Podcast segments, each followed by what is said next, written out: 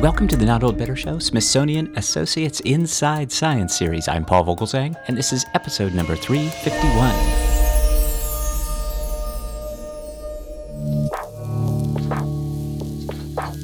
As part of our Smithsonian Associates Inside Science and Technology series, we are joined today by author, food historian, scientist, and farmer Dr. Robyn Metcalfe.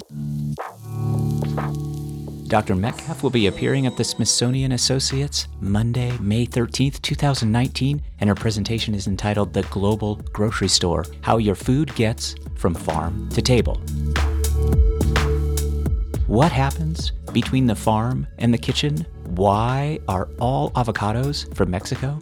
Why does a restaurant in Maine order lamb from New Zealand? Dr. Robyn Metcalfe, food historian and food futurist, explores an often overlooked aspect of the global food system, how food moves from producer to consumer. Dr. Metcalfe finds that the food supply chain is adapting to our increasingly complex demands for both food personalization and convenience, but she says it won't be an easy ride the supply chain needs to adapt rapidly and without warning. Who would know that, you know, lab made meat would have a massive IPO on the stock market and suddenly become appearing on uh, you know, the menus of fast food chains. So the supply chain behind all of these consumer movements has to adapt quickly and efficiently. So it's changing. Thankfully, we have enough new technology to make those changes a little easier. But because it's happening so quickly, we don't even know the full impact of some of those changes. That, of course, is our guest today, best-selling author, farmer, food futurist, Dr. Robyn Metcalfe. Dr. Metcalfe will be presenting from her new book, Food Routes Growing Bananas in Iceland and Other Tales from the Logistics of Eating. And you can see Dr. Metcalfe at the Smithsonian Associates program presenting The Global Grocery Store How Your Food Gets from Farm to Table. Please join me in welcoming today to the Not Old Better Show via internet phone author, scientist, educator, farmer, Dr. Robyn Metcalfe. Dr. Robyn Metcalfe, welcome to the program. Thank you. Happy to be here. Thank you. It is great to talk to you about an important subject, one that we all are familiar with, but maybe not to the level of perhaps what we should be. But first, tell us a little bit about your upcoming Smithsonian Associates presentation. Yeah, I'm really excited about it because um, we have uh, enough time to really deep, uh, deeply dig into the, the the heart of the book and its subject. Um, and uh, you know it's really about um, not only our food system but a part of it that few people know much about. And it's the inner workings of our supply chain how food moves around the world. And uh, i'm going to talk a little bit about how that works why it's important for us to know about it and how it's changing and so and also why should we care? You know sort of what should we do about even knowing more about it. So, and the extra thing that's that I'm looking forward to is I'm going to talk a little bit about how this is leading to some new research. So, um, lots to discuss on Monday. Yeah, a lot to discuss. So let's dive in a little bit and tell us what we should know about what happens between the farm and the kitchen from from maybe food in terms of producer to consumer. Yeah, it's a it's an interesting space. You know, we know a lot, or we know a lot more about uh, the farmers. They're getting a lot more press and visibility. Um, who's who's growing our food? You know, people want to know where it comes from. It tracks back to that farmer, and also. Uh, you know, thanks to Food Channel and many, many other um, media platforms, we know a lot more about you know what we should eat, what we shouldn't eat, and and how to make food in our own kitchen. But there's a whole space in between that we really don't know much about. And it's it's the inner workings of our industrial supply chain. It's not necessarily all of the artisan people in between but people who make and deliver most of the food like over 90% and um, it's really complicated. And um, in the uh, presentation on monday i will introduce this subject by talking about a mere pizza because mm-hmm it seems like a pizza should be really simple, but it reveals when you start talking about it. Um, I mean, food travels thousands of miles and through um, sometimes hundreds of pairs of hands. um, as it comes to your plate, even the simplest thing, uh, even from your local farmer, uh, unless the farmer shows up on your doorstep, mm-hmm. chances are it's gone through some sort of transformation um, on its way to you. Uh, so it's it's um, it's fascinating because people don't know much about it. People don't want to know so much about how the quote sausage is made. Mm-hmm but they um, uh, but but this book really introduces the idea that we should know about it because uh, you know we have the chance to really decide what we want in the future and knowing more about what's happening now will help us make smart decisions well you mentioned the food supply chain so let me ask you with all of the new tastes that are uh, surrounding us that are appearing these days Will the process of changing the supply chain to kind of meet some of these new consumer tastes will it will it be an easy one or a difficult one to make? It's going to be a really tricky one because I think we're entering new territory where um, people are no longer satisfied with one size fits all. They want specialized diets. They they have a million allergies now. You know, I mean, you know, the the the, the supply chain needs to adapt rapidly and um, sort of uh, without warning. You know, who knows that? Who would know that basically lab, you know, lab made meat would, you know, have a massive IPO on the stock market and suddenly become sort of appearing uh, on uh, in the menus of fast food chains. So the supply chain behind all of these consumer movements has to adapt quickly and um, efficiently. So um, it, it's it's changing. Uh, thankfully, we have enough new technology to make those changes um, a little easier. But because it's happening so quickly, we don't even know the full impact of some of those changes. So difficult and unknown in some in some cases. Yeah, I think this is just a fascinating subject, one that we definitely need to know more about. We're speaking today with Dr. Robyn Metcalfe, author of the new book entitled Food Routes Growing Bananas in Iceland and Other Tales from the Logistics of Eating. Dr. Metcalfe will be at the Smithsonian Associates program Monday, May 13th. The title of her presentation is The Global Grocery Store How Your Food Gets from Farm to Table. Well, Dr. Metcalfe, again, it, it's just a pleasure to speak with you about this subject. And you refer to some of the technology around the, the supply chain and perhaps what's going on with, with regard to just food preparation. I wonder, will these innovations, these technology innovations, will they provide better food to more people?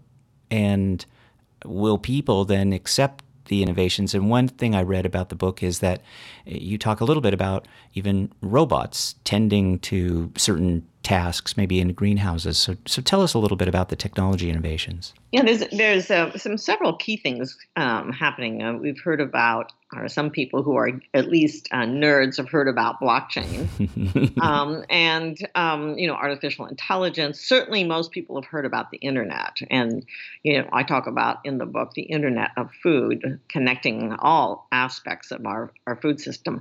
There's technology out there that's tracking and tracing our food, so we can be better at assuring food safety and also answer those questions about where our food comes from. Uh, but you know whether or not consumers uh, will accept all the technology um, is still questionable. I think what's so fascinating about the arrival of technology in our in our food system is that it's really different than technology in arriving, let's say, in our car manufacturing system or you know in our transportation system, because food to us is really a personal consideration. Uh, it we do a lot of things with food that is that it, you know that isn't rational. I mean, we all eat food. I think we all eat food that is not good for us at various times. Mm-hmm. So even if technology presents, shall we say, the optimum diet, or gets it to you just on time, or just you know, we humans, because we have this complex relationship with food, may not take the bait, may not actually utilize the full optimization uh, that technology can offer. So I think it's very complicated because it is food and it is personal, it's emotional, it's all those things tied together that is really the antithesis of technology and you know what it's intended to do. and I think that there's also some other issues having to do with just removing humans from our food experience.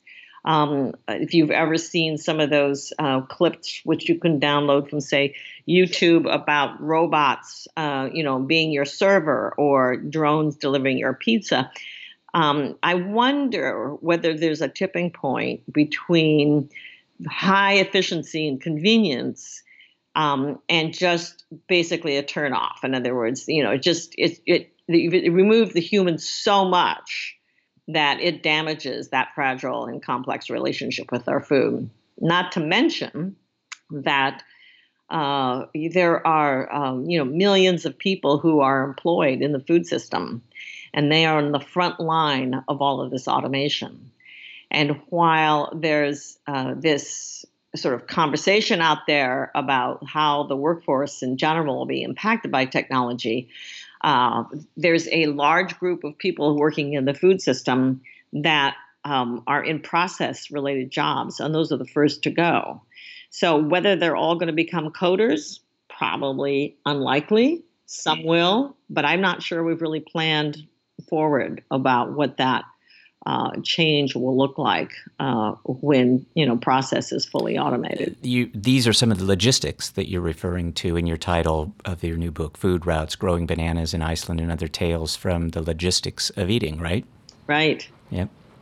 The book is getting rave reviews. And uh, in my research of you and, and the book, I found this term food desert, um, among many other things that you write about.